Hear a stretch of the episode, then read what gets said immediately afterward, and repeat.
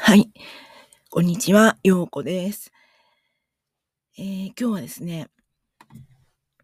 自分は何者かを探す必要はあるのかっていう話をしたいと思います。えー、若い頃はね、すごく、私なんか特に自分って何なんだとかね、人生とはとかね、すんごい考えてたんですよ。まあ、当時流行っていたミュージシャンが、まあ、そういうこう内省的なミュージシャンで、私その人大好きだったんですけど、うんまあ、そういうのに憧れて、で、自分も同じようにぐるぐると悩んだりとか、悩むことがかっこいいみたいな、で、その思いをこう作品にとかって絵を描いたりしてたんですけども、まあ、そういうことないですか？青春の一一幕、まあ、誰でも通る道だったりするかもしれませんよね。自分は何者か。でもそんなのね、ほんと今は48ですけど、わかんないよっていうのは答えだし、多分、死ぬまでわかんないんじゃないかなっていう風な感じがしてるんです。例えば90になっても、自分は何者か。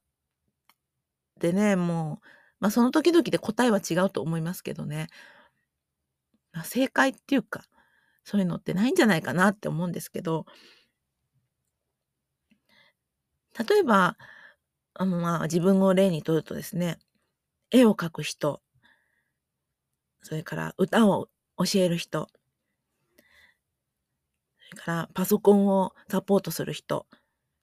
データ入力の人、あとこうやってポッドキャストで喋る人とかね、まあ、いろんな顔があります。で、この中で、どれをしたらいいかなとか、どれが本当の私なんだろうってやっぱ思うことあったんですね。なんか例えばいろんな方で、サッカー選手だけど、動画編集もやってますとか、料理人なんだけど、なんでしょうね、絵も描いてますとか、お医者さんなんだけどミュージシャンですとか、いろんな人はいるんですけれども、どっちが本業かなとか、私どっちに心が一番傾いて、どっちの人かなっていう風に、もしかしたらそうやって思う人もいるかもしれません。でもこれって、ま、女性ですごい考えたらとっても分かりやすいと思うんですけど、ま、最初は娘だったわけですよ。親にから生まれた一人の娘。で、そこから、ま、成人した女性ということになって、で、結婚すれば妻になり、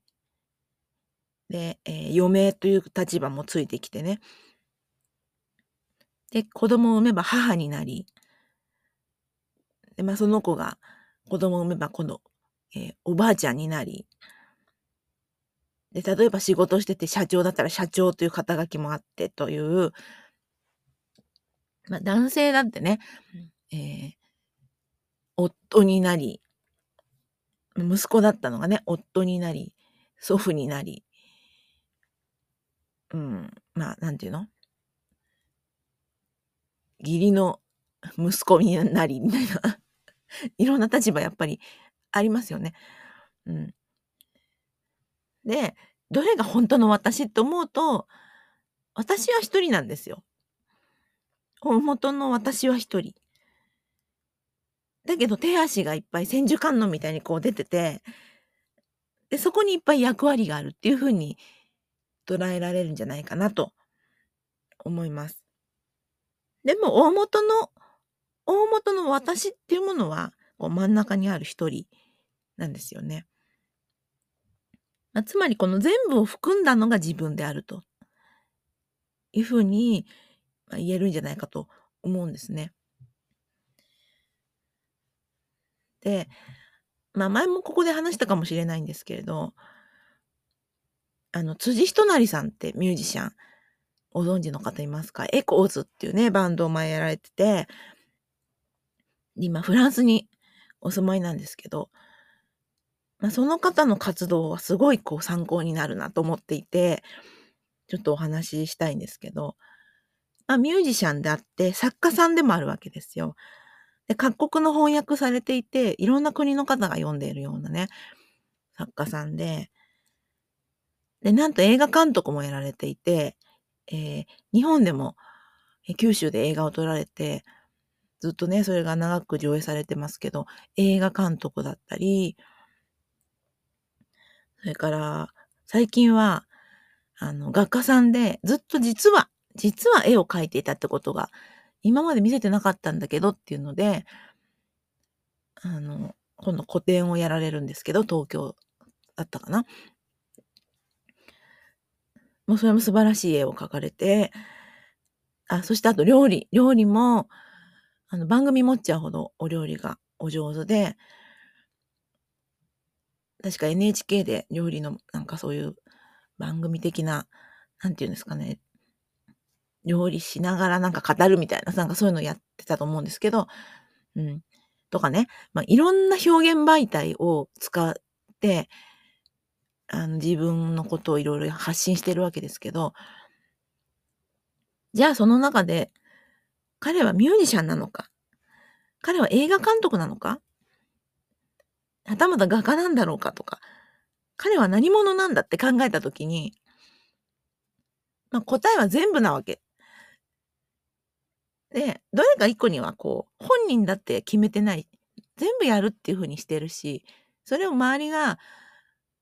彼はなんとかだよねっていうふうに決めるっておかしな話じゃないですか。それと一緒で、なんか自分がいろんなこと、例えばスポーツもバスケットをやっていて、会社ではバリバリの、なんか経理部門でバリバリやっていて、で、なんか副業でももう一個なんか動画編集をやっていて、で、実はお料理がすごい上手で人を招いて、いろんなことやっていてみたいな人がいたとして、でも私って何者なんだろうって思った時に、その全部があるからあなたらしさが出てる。全部なんだよっていうことじゃないかなと思いますね。まあ、子育てし、子育てしているとよくわかるんですけど、子供ってやりたいことがいっぱいあって、あれもこれもいろんなことを夢中になってやるんですよね。工作してみたり、お料理手伝いしたいって言ってね、お料理やってみたり、洋服作りたいって言っていきなりこう布を切り始めたりとか、まあ、そして学校に行けば生徒なわけで、習い事に行けばそこの生徒なわけで、まあ、いろんなことを夢中でやっている。で夢中でやりながら本人、その中核にある本人は全部の栄養を吸収して、ドワーッと大きく成長、スピードを加速しながら、どんどん成長してるっていうような、まあそういう姿を見ていると、何にも一個に限定することないじゃんって思うんですよ。人のことはね。うん。自分に関しては、私って、これって何者なんだろうとかやっぱ思ってましたけど、人を見ていると、あ、限定することってないんだなって思います。むしろその多面性が魅力的っていうかね、いろんな面があるからこそ、あなたがより、こう、魅力的に輝いている。興味深いっていうわけで、まあ、一個に限定することはないっていうのが私の結論なんですよね。で昔は、あの、まあ、昭和の考え方で、何か一つ集中して学んで、その専門分野の専門家になれみたいのがあったじゃないですか。例えば音楽を勉強したら音楽のプロになんなさいとか、それ以外はダメみたいなね。のがあったんですけど、その音楽から外れたことをやったら落ちこぼれとか、ちょっと私って音楽の道から外れちゃったな、みたいな、そういう劣等感とかね、そういうのがあったんですけど、もう今の時代は、何でもいいっていうか、いろんなことをやってるからこそ、まあそれで稼いでもいけるし、いろんな可能性が自分にあるっていうのもわかるし、そしてそれを人に見せることでいろんな人と出会えて、まあチャンスとかもいただけるしっていう、いいことばっかりじゃないかなと思うんですね。というわけで、はい、今日のあの、